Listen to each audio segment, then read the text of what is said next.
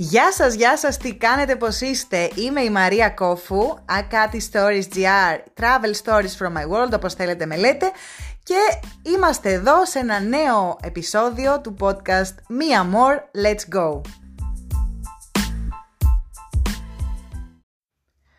Σήμερα λοιπόν θέλω να μιλήσουμε για solo traveling, για το να ταξιδεύει κανείς μόνος του. Θέλω να συζητήσουμε για το γιατί κάποιος μπαίνει στη διαδικασία να ταξιδέψει μόνος του, αλλά και για το γιατί κάποιος δεν μπαίνει σε αυτή τη διαδικασία να ταξιδέψει μόνος του. Ε, γιατί φοβάται, γιατί έχει ερωτηματικά, ε, γιατί δεν ξέρω, γιατί δεν το τολμάει ή γιατί δεν το σκέφτηκε ποτέ. Μαζί λοιπόν σήμερα θα αναλύσουμε όλους αυτούς τους λόγους που εμένα προσωπικά με έκαναν να αρχίσω να ταξιδεύω μόνη μου εδώ και κάποια χρόνια, αλλά και θα απαντήσω σε 10 ερωτήσεις που μου έχουν κάνει κατά καιρούς για το πώς είναι να ταξιδεύει μια γυναίκα μόνη της. Πόσες φορές δεν έχεις ονειρευτεί να ταξιδέψεις σε κάποιο μέρος, αλλά τελικά παράτησες την ιδέα αυτή γιατί κανένας δεν είχε σκοπό να σε ακολουθήσει στο συγκεκριμένο ταξίδι; Πόσες φορές ήσουν στο τσακ να πεις να τα κλείσω αυτά τα αεροπορικά και ας μην έρθει κανείς και τελικά δεν το έκανες; Τι θα συμβεί αν με κλέψουν; Πώς θα καθίσω για φαγητό μόνος μου; Πόσο ασφαλές τελικά είναι να βγω το βράδυ χωρίς παρέα έξω; Είμαι σίγουρη πως αυτές είναι μερικές από τις ερωτήσεις που έκανες στον εαυτό σου εσύ που σου ήρθε στο μυαλό η ιδέα το να κάνεις ένα ταξίδι μόνος σου αλλά τελικά κόλωσες, τελικά φοβήθηκες, τελικά δεν το έκανες. Θα σου πω όμως το εξής. Αν έστω και μια φορά αναρωτήθηκες πώς θα ήταν να ταξιδέψεις όλο, ρε εσύ τότε πρέπει να το δοκιμάσεις. Αν θες να πας εκείνο το ταξίδι στην Αμερική, στην Ασία, εντός Ελλάδας ρε παιδί μου ή δίπλα στη γειτονική Ιταλία, κάντο, πήγαινε το, πήγαινε αυτό το ταξίδι.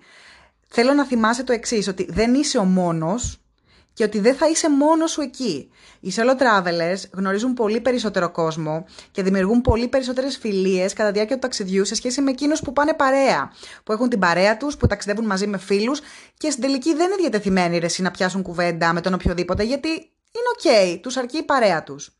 Αντίθετα, όταν ταξιδεύεις μόνος σου, είσαι πιο ανοιχτός για να πιάσεις κουβέντα.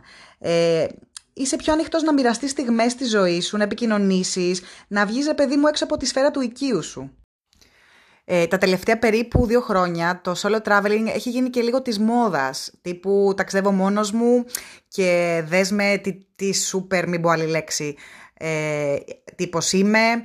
Πολλοί μάλιστα ταξιδεύουν ε, με παρέα, με φίλο, με φίλη, με τη σχέση τους και το παίζουν ότι ταξιδεύουν μόνοι τους. Δεν υπάρχει κανένας λόγος να ταξιδέψεις μόνος σου αν πραγματικά δεν το γουστάρεις. Αν πραγματικά δεν έχεις βρει το λόγο να το κάνεις. Οπότε το απλά να, επειδή είναι της μόδας τώρα, να πετάξεις ένα hashtag solo travel και τελικά να ταξιδεύεις με άλλους πέντε ή με τον κολλητό σου ή με το φίλο σου, δεν υπάρχει λόγος. Θα σου πω τώρα όμως για το δικό μου story, πολύ γρήγορα, γιατί λέω για solo traveling, φυσικά δεν γεννήθηκα έτοιμη να ταξιδέψω μόνη μου. Προέκυψε και σε μένα κάποια στιγμή, όταν κάποια ταξίδια που ονειρευόμουν, οι φίλοι μου, οι δικοί μου άνθρωποι ε, δεν ήταν διατεθειμένοι να τα κάνουν ή δεν μπορούσαν χρονικά ή μπατζετικά ή είχα ένα πρώην με τον οποίο χωρίσαμε πριν γίνει το ταξίδι. Όλοι αυτοί οι λόγοι με οδήγησαν στο να πω ότι όχι ρε εσύ, δεν μπορεί να το χάσω εγώ αυτό το ταξίδι ή δεν μπορεί να καθόμαι εγώ σπίτι μου επειδή ο φίλος μου, η σχέση μου, ο κολλητός μου, η κολλητή μου δεν μπορούν, δεν θέλουν να έρθουν μαζί μου. Δεν γίνεται να μην δω τον κόσμο αυτόν επειδή οι υπόλοιποι δεν μπορούν να με ακολουθήσουν. Τι χρειάστηκα για να ξεκινήσω το πρώτο μου σώρο ταξίδι; Τρία πράγματα. Να αφήσω πίσω το φόβο μου για το ότι η γυναίκα ταξιδεύει μόνη της να αγοράσω ένα καλό backpack και μια χειραποσκευή κάτω των 10 κιλών, γιατί ήξερα πως για να ταξιδέψεις μόνος σου πρέπει να ταξιδέψεις light. Γιατί δεν γίνεται, δεν θα έχεις κάποιον να σε βοηθάει, να σου κουβαλάει τα πράγματα, να σε περιμένει έξω από την τουαλέτα με όλο αυτό το μπαγκάζια για να πας εσύ στο μπάνιο. Και τρίτον, ε, αυτό που χρειαζόμουν ήταν να κάνω οικονομία συγκεκριμένο διάστημα ώστε να μαζέψω τα λεφτά του επόμενου ταξιδιού. Θυμάμαι την πρώτη φορά στο αεροδρόμιο να έχω τόσο πολύ άγχος και να αναρωτιέμαι τι στο καλό πας να κάνεις ρε κοπελιά μόνη σου στην Ισπανία; Αυτή η ερώτηση ήρθε αρκετές φορές στο μυαλό μου στα πρώτα μου σε όλα ταξίδια. Εντάξει, μέχρι που συνήθισα και άρχισα να ανυπομονώ για το επόμενο. Η αρχή είναι πάντα δύσκολη, δεν το αρνούμε. Να φτάνεις μόνος, ας πούμε, σε κάποιο άγνωστο αεροδρόμιο χωρίς να σε περιμένει κανείς εκεί, να πρέπει να βρεις τα λεωφορεία, τα τρένα και γενικότερα τα μεταφορικά μέσα για να φτάσεις στο ξενοδοχείο σου χωρίς να έχεις κανέναν άλλο μαζί σου. Όσο και να έχεις μελετήσει από πριν τη διαδρομή και την πόλη, το πρώτο 24ωρο είναι πάντα περίεργο. Σχεδόν άβολο, θα έλεγα. Είσαι εκεί στη μέση κάποια άγνωστης πόλης που πιθανόν να μην μιλάς ούτε καν τη γλώσσα. Δεν έχεις κανένα δικό σου άνθρωπο να σου πιάσει το χέρι, να σου κρατήσει την τσάντα για να πας στο μπάνιο, να μοιραστείς ένα γεύμα μια στιγμή και παλεύεις με το φόβο. Θα με κλέψουν, θα με χτυπήσουν, θα γίνει αυτό. Αλλά και με την τροπή. Πώς θα καθίσω μόνη μου για καφέ, ρε ε, θα με περάσω για κακομήρα, περίεργο, περίεργο.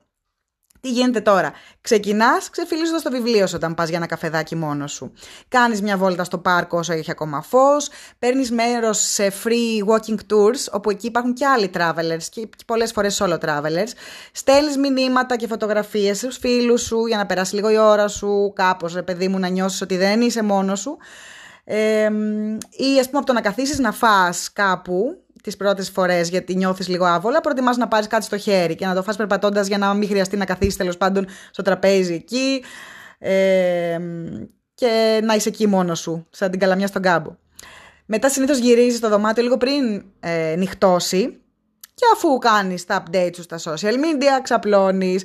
Οι επόμενες μέρες, να ξέρεις, είναι πολύ πιο εύκολες. Ξυπνάς την ώρα που επιθυμείς, κοιτάς το χάρτη με τις σημειώσεις σου, τρως πρωινό, βρίσκεις ένα μικρό καφέ, πηγαίνεις ε, δεν ξέρω ότι σε μια έκθεση, σε ένα μουσείο, που ξέρεις ότι αν είχες πάει με τους κολλητούς σου, θα είχε γίνει μάχη για να τους πείσεις.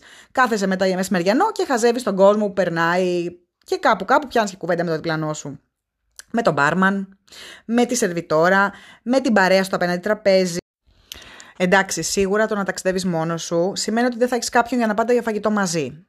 Ε, ότι δεν θα έχεις κάποιον να σε βοηθήσει, να να του πεις πέντε κουβέντες, να αισθανθείς ε, την οικειότητα που χρειάζεσαι όταν βρίσκεσαι σε ένα μέρος μακριά από το σπίτι σου. Να μοιραστείτε μια μορφή εικόνα, ένα αξιοθέατο, μια αστεία στιγμή παρέα. Άσε που πολλές φορές το να ταξιδεύεις μόνος σου μπορεί να σου κοστίσει πολύ περισσότερο, καθώς τα μονόκλινα π.χ. στα ξενοδοχεία ε, έχουν solo supplements. Είναι πολύ ύπουλα πολλές φορές γιατί τελικά κάποιες φορές αξίζει πιο πολύ να κλείσεις ένα δίκλινο παρά μονόκλινο. Άλλη ιστορία. Αυτό ίσως μιλήσουμε σε επόμενο podcast. Από την άλλη πλευρά όμως, αυτό που λέω συνέχεια, ταξιδεύοντας μόνος σου, σημαίνει πως μπορείς να φτιάχνεις το δικό σου πρόγραμμα, αρεσί, να ξυπνάς την ώρα που θες εσύ, να έχεις τους δικούς σου ρυθμούς, τα δικά σου ωράρια, και να περνάς επίσης πολύ περισσότερο χρόνο με τον εαυτό σου. Να μαθαίνεις να τον ακούς, να τον εμπιστεύεσαι, αναπτύσσεις όλες σου τις αισθήσεις πολύ περισσότερο. Αλλά και έτσι δίνεις και σημασία σε μικρολεπτομέρειες που σε άλλη περίπτωση δεν θα πρόσεχες καν αν ήσουν με φίλους γνωστούς σου. Και φυσικά αυτό που ήδη είπα και νωρίτερα, ότι είσαι πιο ανοιχτός σε όσα συμβαίνουν γύρω σου. Μαθαίνεις να εμπιστεύεσαι ε, τους γύρω σου περισσότερο, τη διέστησή σου και να σου πω και κάτι και να απολαμβάνεις ακόμα και τη μοναξιά σου χωρίς να νιώθεις άβολα. Εδώ, σε αυτό το σημείο, θα ήθελα να μοιραστώ μαζί σου κάποια δικά μου προσωπικά tips, τα οποία με τα χρόνια το, του solo traveling έχω ε, αναπτύξει και κάθε φορά είναι η δική μου μικρή βίβλος. Σημειώστε τα, ε. Κράτα σημειώσεις τώρα δεν ξεκινάς το ταξίδι σου χωρίς να βγάλεις φωτοτυπία ή σκαν, να σκανάρεις το κινητό σου, το διαβατήριό σου και την ταυτότητά σου. Και αυτό καλό θα ήταν αν εκτυπώσεις κιόλας που γενικά όσο λιγότερο εκτυπώνουμε τόσο καλύτερα για το περιβάλλον, αλλά αν εκτυπώσεις έστω δύο φωτοτυπίες, τη μία να την έχεις μαζί σου π.χ. πάνω σου και την άλλη στη βαλίτσα σου. Ε, δύο, ενημερώνεις τουλάχιστον ένα δικό σου άτομο για την ακριβή διαδρομή που θα ακολουθήσεις και αν θες, δώσ' του και τις διευθύνσεις και τηλέφωνα ξενοδοχείων όπου σκοπεύεις να μείνεις. Εγώ το κάνω πάντα, ακόμα και τώρα. Τρία. Αν το ταξίδι σου διαρκεί περισσότερο από μια εβδομάδα, είναι καλό να αγοράσεις μια τοπική SIM, εφόσον δεν είσαι στην Ευρώπη. Ώστε όπου και να είσαι να μπορείς να επικοινωνήσει εύκολα με του δικούς σου μέσω Viber, WhatsApp, τέλος πάντων μέσω Messenger και να μπορούν και οι δικοί σου να έχουν ε, το στίγμα σου, ρε παιδί μου. Ακόμα και το να μην έχεις μιλήσει μαζί τους, να ξέρουν ότι εμφανίστηκε στα social πριν τόσες ώρες. Τέσσερα. Να προσπαθείς να κυκλοφορείς στον δρόμο με όσο λιγότερα μετρητά γίνεται. Ε, έχει, ειδικά σε μεγάλα ταξίδια, έχει και ένα τσαντάκι μέση σε αυτά που τα βάζεις από κάτω από τα ρούχα σου και δεν φαίνονται. και έχει εκεί μαζί σου κάποια χρήματα, το διαβατήριό σου και τις κάρτες σου πάντα. Μετά μπορείς να αφήνεις και κάποια λεφτά στο ξενοδοχείο σε διαφορετικά σημεία στις βαλίτσες σου. Πάρε μαζί σου κάποιο βιβλίο, περιοδικό, σημειωματάριο, αν είσαι σαν και εμένα που σου αρέσει να γράφεις, τα οποία θα σου κρατήσουν συντροφιά τις ώρες που θα είσαι στο ξενοδοχείο ή όταν κάθεσαι για φαγητό. Ένα ενδιαφέρον βιβλίο. Είναι πάντα, πάντα ένας καλός λόγος επίσης και για να πιάσεις κουβέντα, να ξέρεις. Πάντα. Όλα αυτά φυσικά στα λέω έχοντας στο μυαλό μου ότι μπορεί να έχεις κατεβάσει και ταινίες στο Netflix και αυτό δεκτό, αλλά αυτό ξέρεις, μπαίνεις εκεί, κολλάς και δεν μιλάς σε κανέναν. Δεν το θέλουμε αυτό. Προχωράω λοιπόν, κράτα σημειώσεις. Είμαστε στο νούμερο 6. Πάρε μαζί σου μια καλή φωτογραφική μηχανή και επικεντρώσου στο να φωτογραφίζεις όλα όσα σου κάνουν εντύπωση. Όταν είσαι μόνος σου, όπως είπα και νωρίτερα, δίνεις περισσότερη σημασία στις λεπτομέρειες, με αποτέλεσμα να πετύχεις π.χ. στιγμιότυπα πάρα πολύ ωραία στο άκυρο, χωρίς να το περιμένεις και τελικά να έχεις ένα πάρα πολύ ωραίο φωτογραφικό υλικό γυρίζοντας πίσω. Ε, μπες σε groups για solo travelers στο facebook και ζήτα πληροφορίες για το μέρος που βρίσκεσαι. Μην τραπείς ας πούμε να, να προτείνεις ε, σε ανθρώπους που είδες ότι βρίσκονται στο τάδε μέρος που θα είσαι και εσύ να βγείτε για ένα καφέ, να γνωριστείτε από κοντά. Ε, ένα είναι σίγουρο. Έχετε το βασικότερο κοινό ενδιαφέρον, τα ταξίδια. Οπότε σίγουρα θα βρείτε να πείτε κάτι. 8. Απόφυγε να βγαίνεις πολύ αργά βράδυ μόνος σου, σε μέρη που δεν έχουν πολύ καλό φωτισμό, που δεν κυκλοφορεί πολλοί κόσμος, όπως θα κάνεις τέλος πάντων και στη χώρα σου, ρε παιδί μου. Και επίσης, προσπάθησε να σέβεσαι τη χώρα στην οποία βρίσκεσαι. Δεν σου λέω να αντιθεί από πάνω μέχρι κάτω, να μην φαίνεται ούτε χέρι ούτε πόδι, δέρμα καθόλου. Αλλά ειδικά σε χώρες μουσουλμανικές, να σεβαστείς το γεγονός ότι δεν θέλουν να φαίνεται πολύ δέρμα. Δηλαδή, μη μου έρθεις με το, με το σορτσάκι, ρε παιδί μου, βάλει το στα ελληνικά νησιά. απλά πράγματα. Απλά που εγώ θεωρώ ότι και στη χώρα μου τα κάνω και προσέχω. 8. Το είπα. 9. Μάθε να εμπιστεύεσαι το ένστικτό σου. Για μένα ίσως είναι και από τους... Θα πρέπει να είναι πιο πάνω αυτός ο κανόνας. Ε, γιατί, παράδειγμα, έχω γλιτώσει πολλές φορές από περίεργα σκηνικά, επειδή ακριβώς το πρέστημά μου μου έλεγε Μαρία, όχι, μην κάνεις εκείνο, Μαρία, μην κάνεις το άλλο, Μαρία. Άστο ρε, παιδί μου, πήγαινε εκεί, όχι εδώ. Ε, πάντα να το εμπιστεύεσαι το ενστικτό σου και αν κάτι σου λέει πως δεν πρέπει να πας για ποτό π.χ. με εκείνον τον άγνωστο ή να πιάσεις αυτό το δρομάκι και όχι το άλλο, τότε απλά πες όχι, εμπιστέψει το ενστικτό σου και άλλαξε δρόμο. Μάθε να μιλάς τη γλώσσα της χώρας στην οποία βρίσκεσαι. Δεν έχει σημασία πόσο καλά τη μιλάς, αρκεί να μπορείς να πεις τα βασικά. Οι ντόπιοι το εκτιμούν πάρα πολύ το να βλέπουν τον τουρίστα να δείχνει ότι να ενδιαφέρεται πραγματικά για την κουλτούρα τους, μιλώντας, έστω και χάλια ρε παιδί μου, τη γλώσσα τους όμως, τη μιλάς, πέντε λέξεις τη λες. Η στάση τους πάντα είναι πιο φυσική, πιο φιλική, συγγνώμη, και θα είναι ακόμα πιο πρόθυμοι να σε εξυπηρετήσουν όταν καταλάβουν ότι έχεις δοκιμάσει και έχεις προσπαθήσει να μάθεις τη γλώσσα τους. Εντάξει, τώρα Μιλάω για γλώσσες όπως Ισπανικά, Ιταλικά, Γαλλικά, δεν σου λέω τώρα για Κινέζικα που ίσως είναι πιο δύσκολο, αλλά το να μιλάς έστω τα πολύ στοιχειώδη μιας ξένης γλώσσας είναι πραγματικά lifesaver. Εμένα με έχεις, σώσει, με έχεις σώσει πάρα πολλές φορές από χαζομάρες μέχρι σοβαρά πράγματα. Το να μπορώ να συνεννοηθώ πέρα από τα αγγλικά και σε διαφορετικές άλλες γλώσσες. Ε, όταν ταξιδεύεις μόνος σου, προσπάθησε τουλάχιστον με ανθρώπους που δεν, έχεις, δεν ξέρεις καθόλου, ε, να μην είναι ξεκάθαρο ότι ταξιδεύεις μόνος σου. Τι εννοώ; Αν για παράδειγμα θες να ρωτήσεις πληροφορίες για το πώς να πας σε ένα συγκεκριμένο μέρος, γιατί δεν ξέρω τι, το Google Maps σου δεν λειτουργεί ή δεν έχεις ε, ίντερνετ γιατί δεν είσαι στην Ευρώπη, οπότε είσαι μόνο με Wi-Fi και βρίσκεσαι έξω και θες να πας σε συγκεκριμένο μέρος, ρώτα λοιπόν, αλλά να πεις ότι π.χ.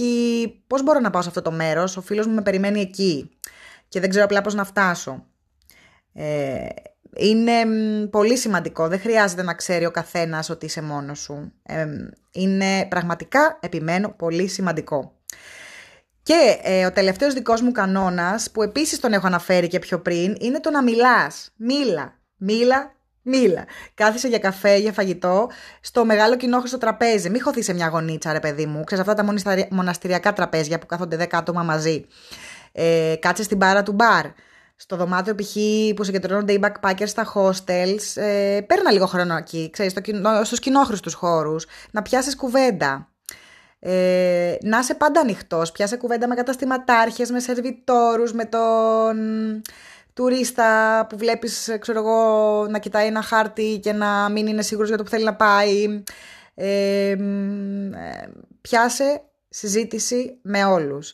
Θα μάθεις tips και μέρη που πηγαίνουν οι ντόπιοι και σίγουρα θα γνωρίσεις και νέα άτομα που, ξέρεις, θα μοιραστούν μαζί σου κομμάτι του ταξιδιού σου αλλά και που, δεν ξέρεις, και της ίδιας σου της ζωής. Δηλαδή μπορεί με πολλούς να, από ένα απλό γεια να γίνεται φίλοι, κολλητοί. Ε, ακόμα και ζευγάρι έχω να σου πω. Όλα αυτά όμως ε, πρέπει να μιλάς, να μιλάς. Οπότε όσο μόνος σου και να είσαι σε ένα ταξίδι, αν πιάσεις κουβέντα με τον οποιοδήποτε δίπλα σου, πίστεψέ με, δεν θα σταθείς μόνος σου.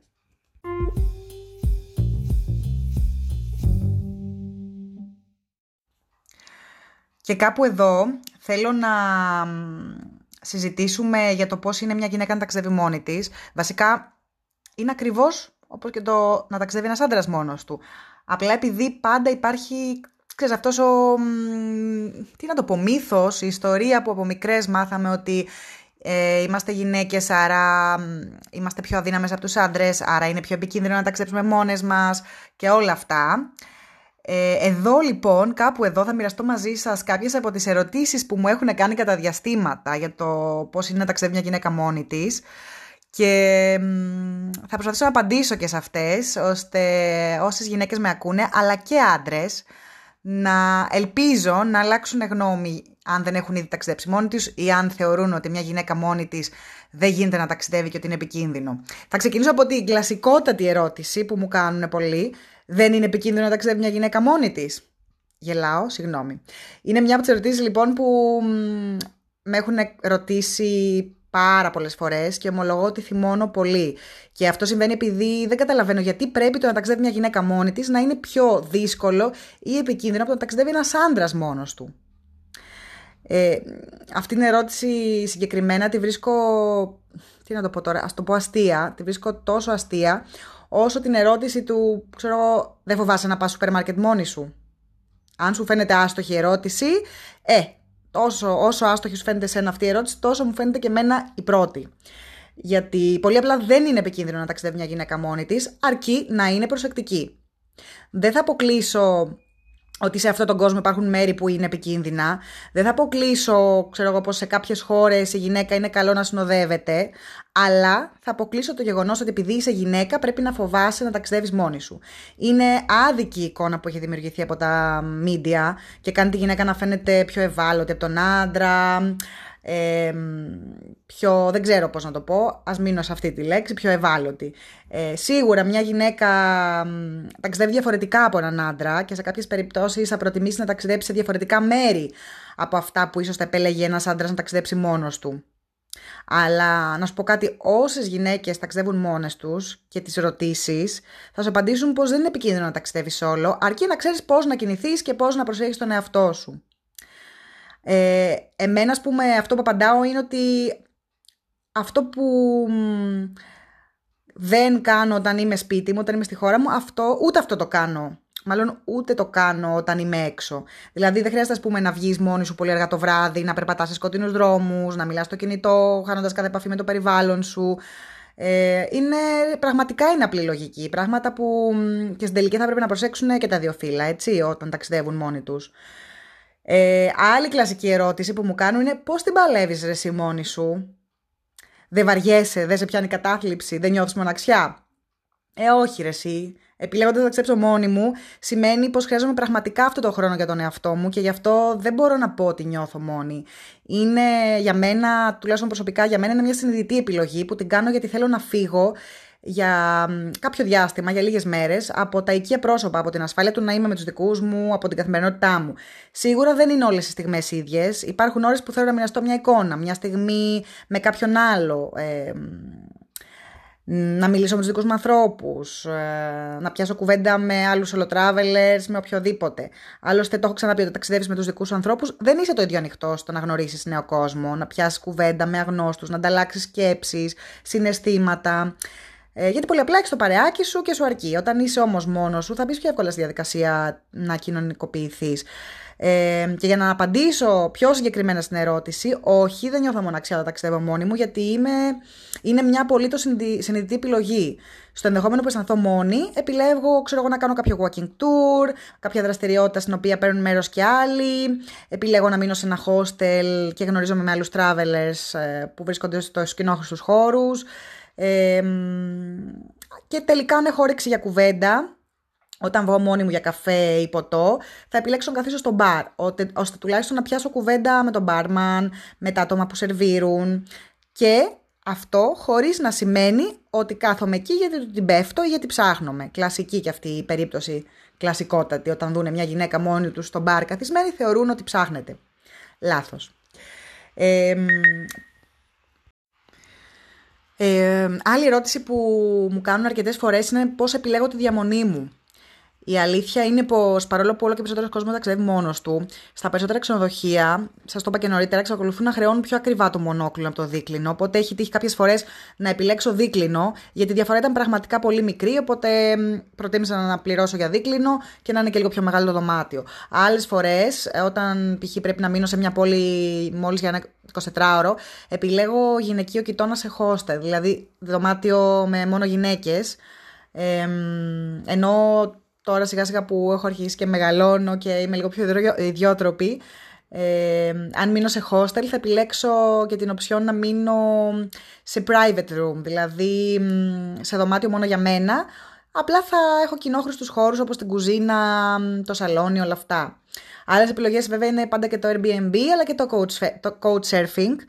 Ε, απλά όταν επιλέγω κάποιο από, τις δύο αυτά, από αυτές τις δύο επιλογές έχω σαν βασικό κριτήριο να είναι ο ιδιοκτήτης γυναίκα.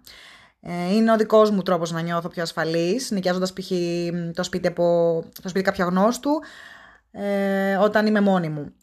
Mm, άλλοι παράγοντες αναζήτησης διαμονής για μένα είναι πέρα από την τιμή και την περιοχή του ξενοδοχείου, ε, δηλαδή να είναι σε κεντρικό σημείο και τα σχετικά, να έχει φυσικά free wifi, δεν τίθεται θέμα, χωρίς ίντερνετ δεν πάμε πουθενά. Ε, άλλη ερώτηση κλασική θα έλεγα. Επίσης είναι το με ρωτάνε πώς αισθάνεσαι σιγουριά και ασφάλεια στα όλα ταξίδια σου. Εδώ ε, η απάντησή μου θα έλεγα ότι έχει, ένα, δύο, έχει τέσσερα σκέλη.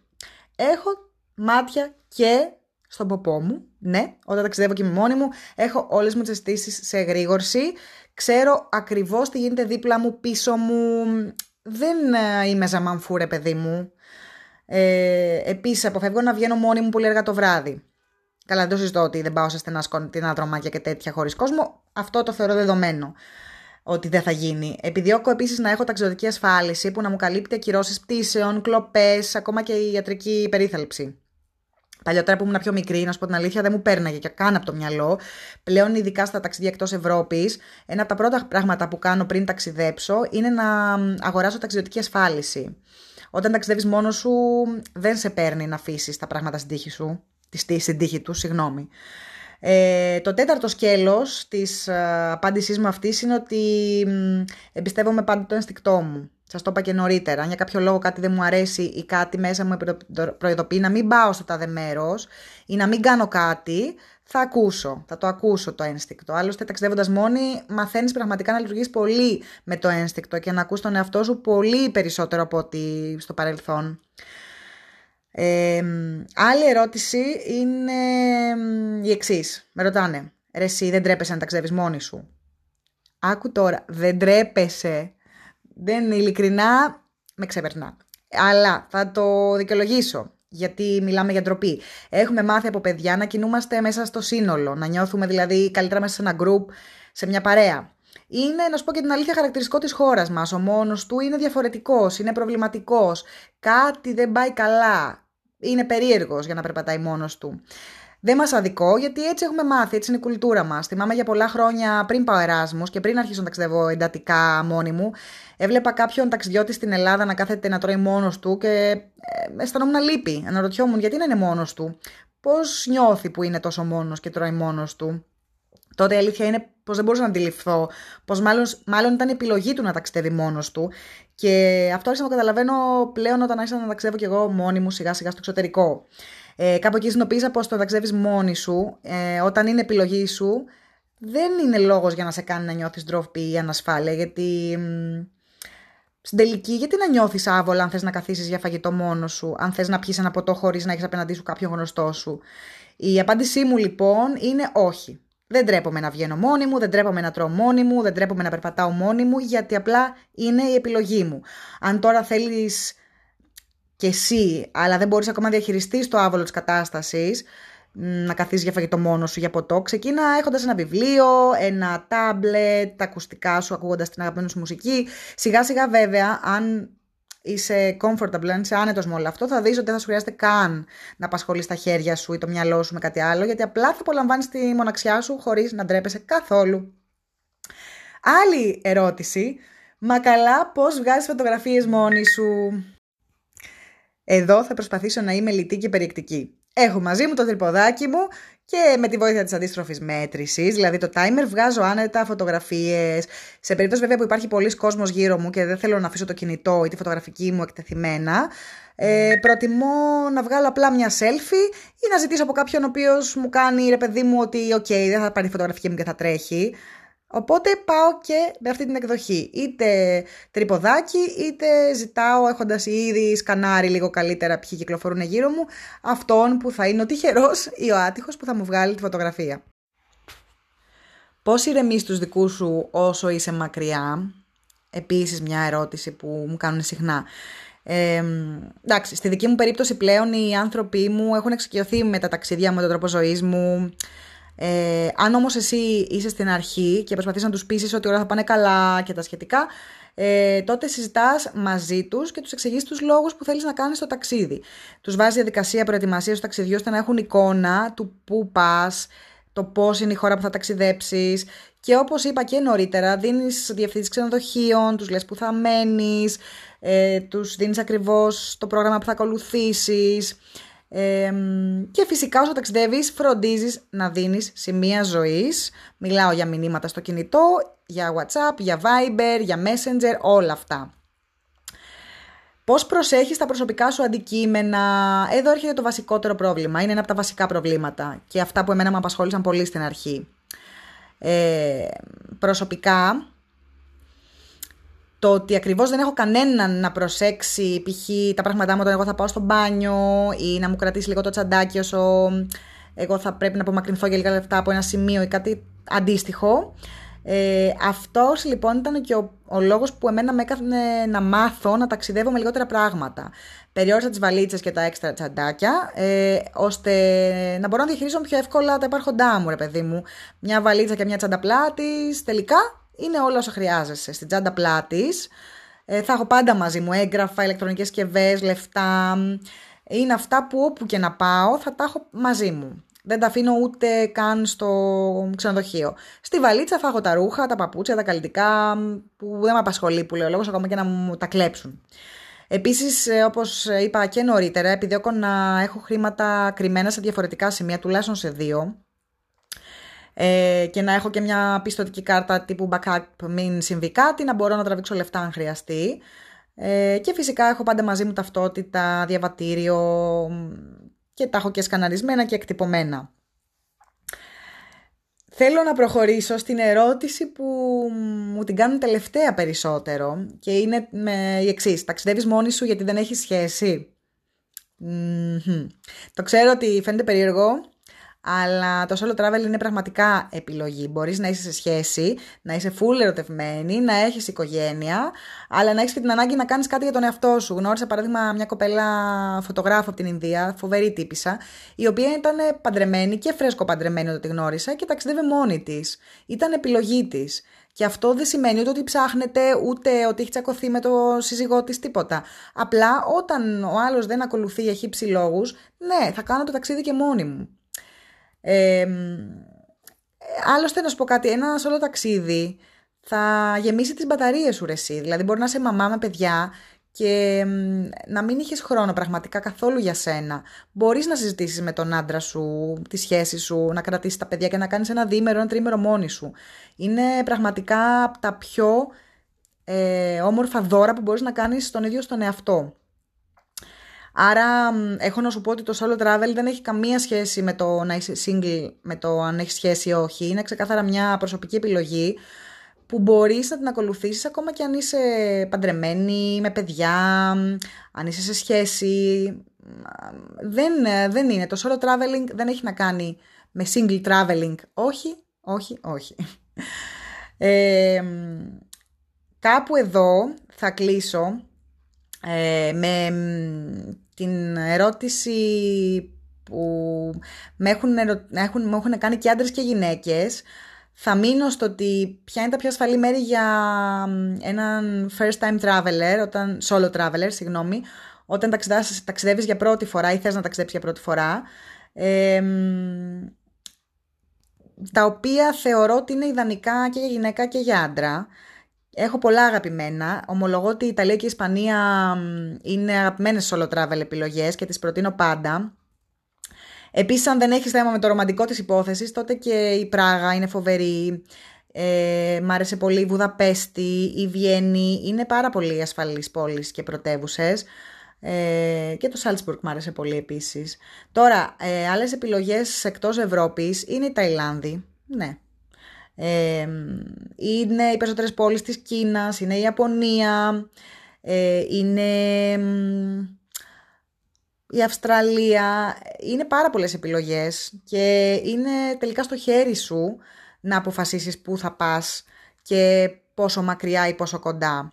Το σημαντικό είναι να ξεκινήσεις, πραγματικά, να πάρεις απόφαση ότι δεν έχεις να φοβηθείς τίποτα, να εμπιστευτείς τον εαυτό σου, να πακετάρεις όσο λιγότερα πράγματα και να το τολμήσεις, να ξεκινήσεις, να κάνεις το πρώτο σου solo ταξίδι. Είτε είναι ένα Σαββατοκύριακο στην Ελλάδα, είτε είναι, δεν ξέρω, ένα τριήμερο στην Πορτογαλία, είτε είναι δέκα ημέρες στην άλλη άκρη του κόσμου. Δεν έχει σημασία, πραγματικά, ο προορισμός σε αυτή την περίπτωση.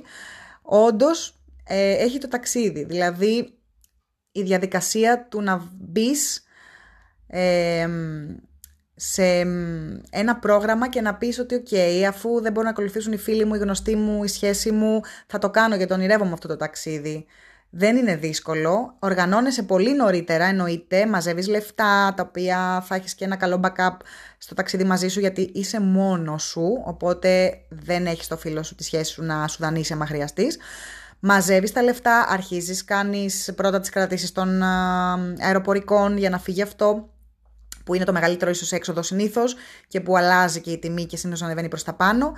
Ε, στην πορεία αρχίζει και το συζητάς με τους δικούς σου ανθρώπους και τους λες: Κοίτα, έχω κλείσει τα αεροπορικά. Το λέω αυτό γιατί αν πεις σκέφτομαι να κάνω το ταξίδι και δεν έχεις κλείσει αεροπορικά, υπάρχει μεγάλη περίπτωση να σε επηρεάσουν και να σου πούν τι πας να κάνεις και δεν ξέρω τι και να μην τα κλείσεις ποτέ. Οπότε πρώτα κλείνεις τα αεροπορικά, αρχίζεις να το συζητάς με τους δικούς σου ανθρώπους, τους λες το πρόγραμμά σου, τη σκέψη σου, κλείνεις τα ξενοδοχεία Βρίσκεις uh, groups από άλλους solo travelers που βρίσκονται στην ίδια πόλη, στην ίδια χώρα και απλά παίρνεις βαλίτσες και μπαίνεις στην επόμενη πτήση. Πραγματικά είναι πολύ πιο εύκολο από όσο μπορεί να νομίζεις ότι είναι και εύχομαι πραγματικά αν το σκέφτηκες έστω και μια φορά στη ζωή σου τα τελευταία χρόνια να το κάνεις. Ας είναι και ένα σουκού στην Ελλάδα. Θα καταλάβεις πραγματικά αν αξίζει τον κόπο αν το θέλεις, γιατί επίσης το δέχομαι, δεν είναι για όλους το να ταξιδεύουν μόνοι τους, ε, ούτε είναι υποχρεωτικό έτσι, σε καμία περίπτωση, ούτε είναι ένα trend που πρέπει να ακολουθήσεις κι εσύ.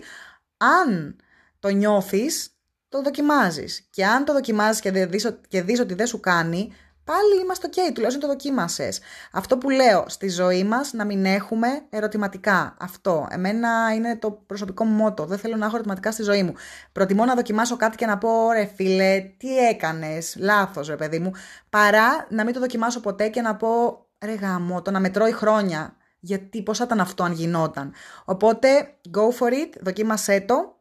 Και επειδή όντως we only live once, ζούμε μόνο μια φορά, πρέπει να δοκιμάζουμε, να ξεπερνάμε φόβους και να σβήνουμε ερωτηματικά από τη ζωή μας. Πολλά φιλιά, τα λέμε την επόμενη εβδομάδα με ένα καινούριο podcast με μια διαφορετική θεματική. Stay tuned, φιλιά και καλό τριήμερο!